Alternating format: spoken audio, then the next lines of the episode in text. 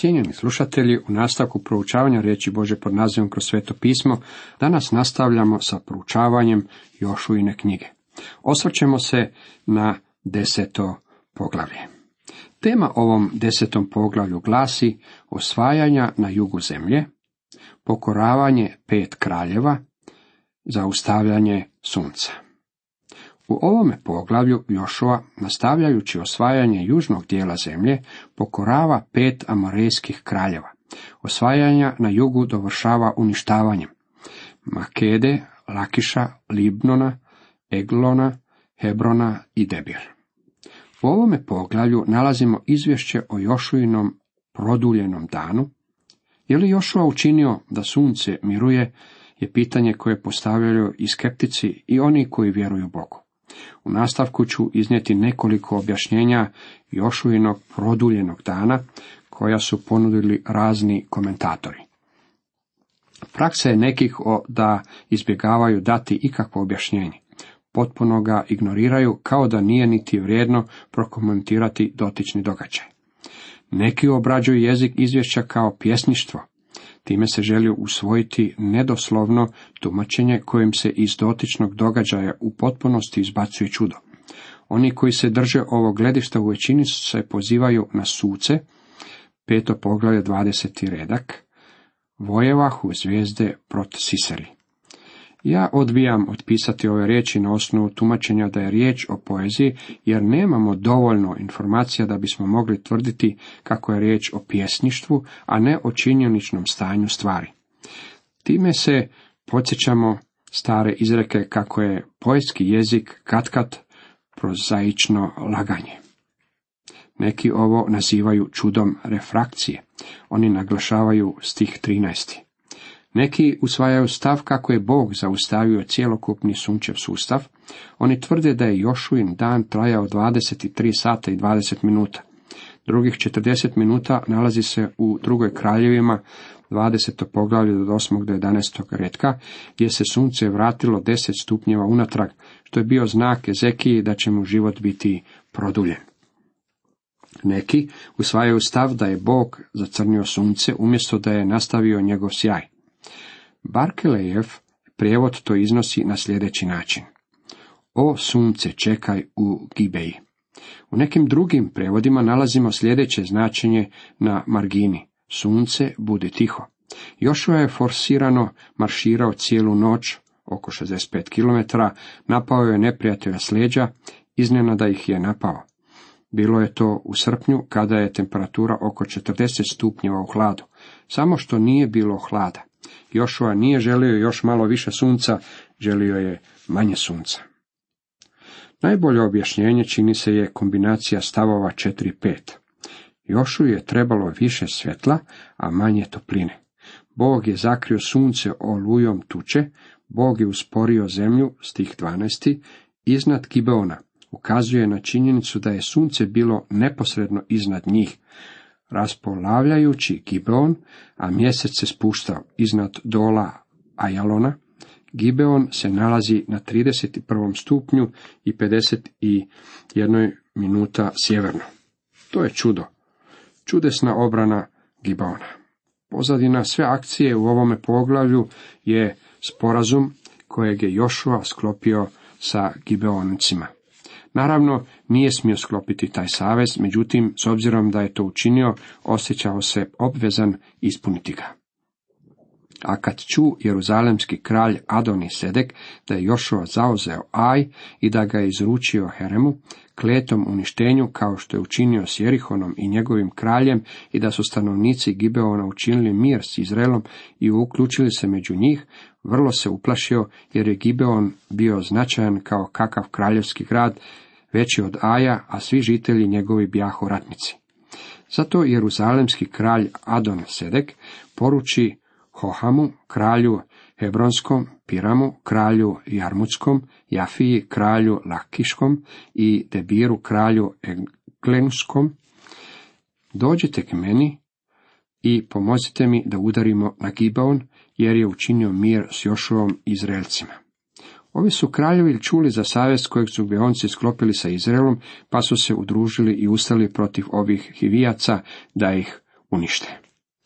Udruži se tada pet kraljeva amorejskih, kralj Jeruzalemski, kralj Hebronski, kralj Jarmutski, kralj Lakiški i kralj Eglonski, okrenu oni i sva njihova vojska, opsjednu grad Gibeon i počnu ga napadati. Što su Gibeonci tada učinili? Tada Gibeonci poruče Jošuju u tabor u Gilgalu. Ne napuštaj svoju slugu, nego se požuri k nama da nas izbaviš i da nam pomogneš, jer su se protiv nas udružili svi amorejski kraljevi koji žive u gorju. Poslali su SOS Jošuji, dođi i brzo nam pomogni. I pođe Jošua iz Gilgala, a s njim i svi ratnici sve vrsni junaci.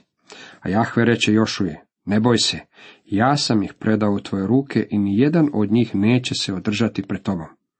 I udari na njih Jošua iznenadno, pošto je svu noć išao od Gilgala. Jošua ih je došao izbaviti iz, vjerujem, dva razloga. Kao prvo, zbog saveza kojim se osjećao obvezan. Kao drugo, na koncu konca bilo mu je rečeno da istrijebi neprijatelje po cijeloj zemlji. Zato je njegova vojska krenula za njim.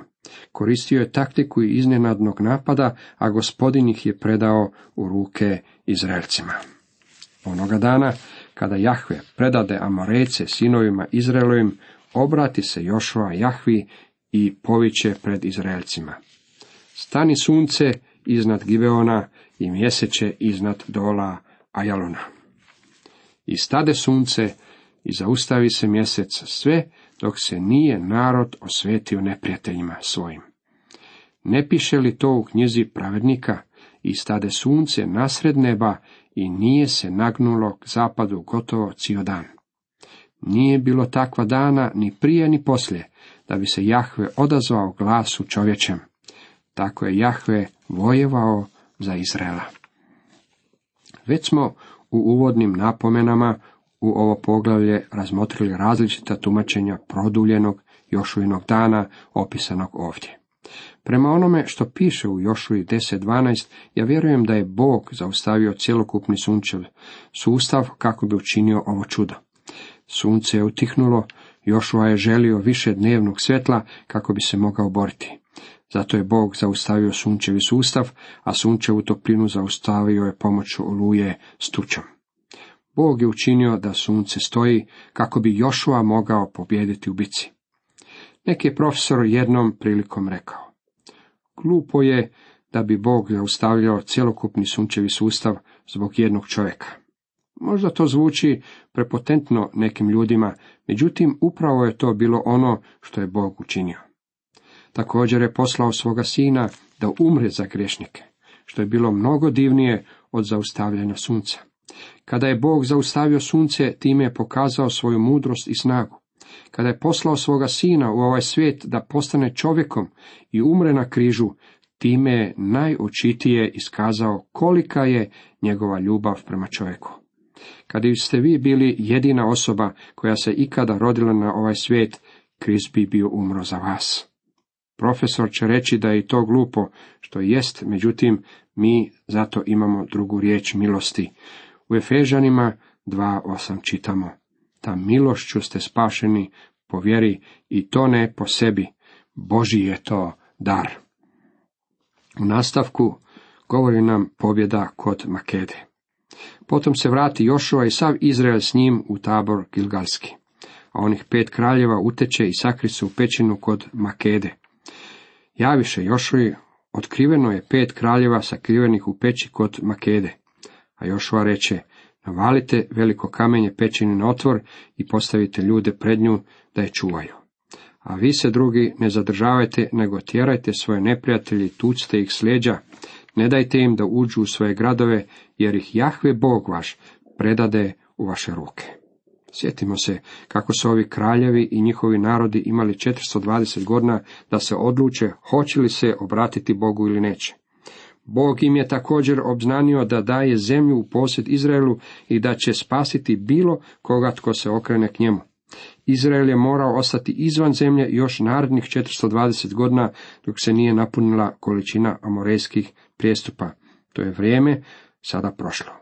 Bog je Izraelove sinove proveo kroz Crveno more, ne samo zbog njih samih, već i zbog toga da očituje svoje otkupljenje kroz silu.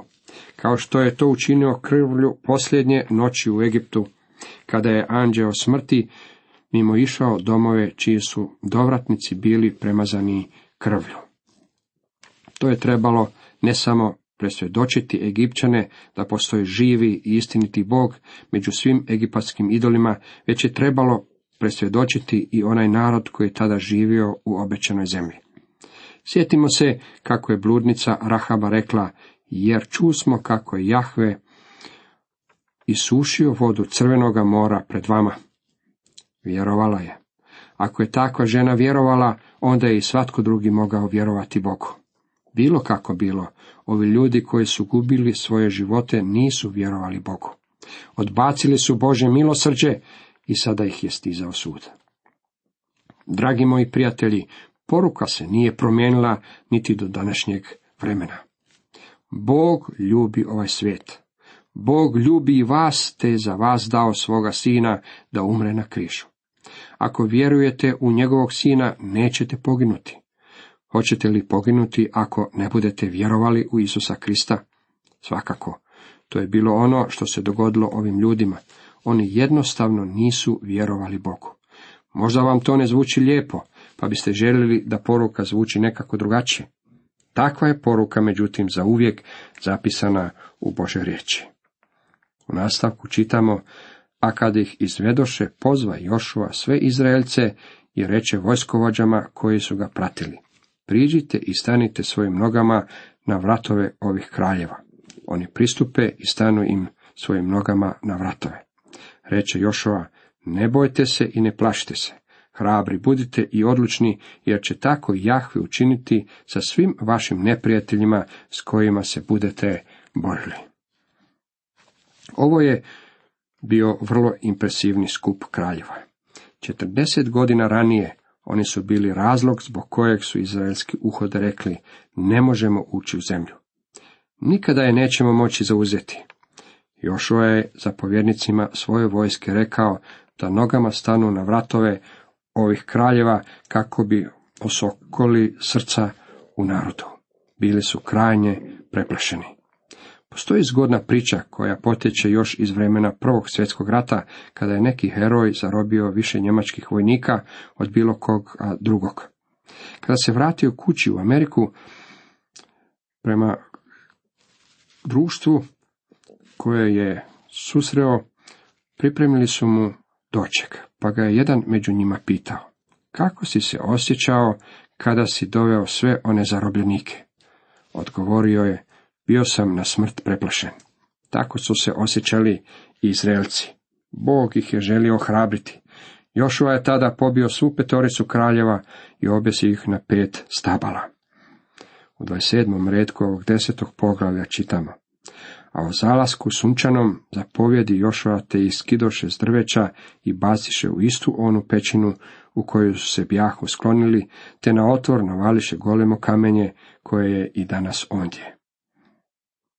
Izraelci su mogli ostaviti kraljeve u pećini i pustiti ih da umru od gladi. Bilo je mnogo humanije ubiti ih što je bilo učinjeno. Nisu ih mogli osloboditi, a nisu također imali niti zatvore u koje bi ih smestili. Mislite da mi živimo u mnogo civiliziranijem vremenu nego što su oni živjeli? Što mislite o bezakonju koje postoji na svakom koraku naše zemlje? Mislim da se ne nalazimo u položaju da bismo mogli kritizirati postupak Izraelaca. Oni nisu imali bezakonja i problem sa tim grešnim i pokvarenim narodima riješili su na jedini način koji su mogli. Da su ovi kraljevi bili oslobođeni, poveli bi pobunu protiv Jošue, što bi dovelo do smrti tisuća ljudi. Nakon što su kraljevi bili obješeni, skinuli su ih sa drveća nisu ih pustili da vise preko noći. Zašto? Jer nam je rečeno, njegovo mrtvo tijelo neka ne ostane na stablu preko noći, nego ga pokopaj istoga dana, jer je obješeni prokletstvo Bože. Tako nećeš okaljati svoje zemlje, koju ti Jahve, Bog tvoj, daje u baštinu. Čitamo to u ponovljenom zakonu u 21. poglavlju u 23. redku. U Novome zavetu, u Galačanima 3.13 rečeno nam je Krist nas otkupi od prokletstva zakona, postavši za nas prokletstvom, jer pisano je Proklet je tko god visi na drvetu. Krist je bio razapet, ali su ga skinuli s križa, jer je pisano da je proklet svaki koji visi na drvetu. On je za vas i mene ponio prokletstvo grijeha. I u nastavku 41. do 43. redak čitamo sljedeće. I pobi ih Jošova sve od Kadeš Barne do Gaze i sav kraj Gošen do Gibona. Sve tamošnje kraljeve i zemlje njihove zauze Jošua u jedan put, jer se za Izraela borio Jahve, Bog Izraelov. Na posljedku se Jošua i sav Izrael vratiše u tabor u Gilgalu. Vrlo je važno da zapazimo kako je Bog onaj koji je Izraelu dao pobjedu i posjed nad zemljom. Naša pobjeda danas je isključivo u Kristu. Pobjedonosni život je život kojeg On živi kroz nas. Tada smo blagoslovljeni svakim duhovnim blagoslovom, što je jedina baština koju je Bog obećao nama. Cijenjeni slušatelji, toliko za danas.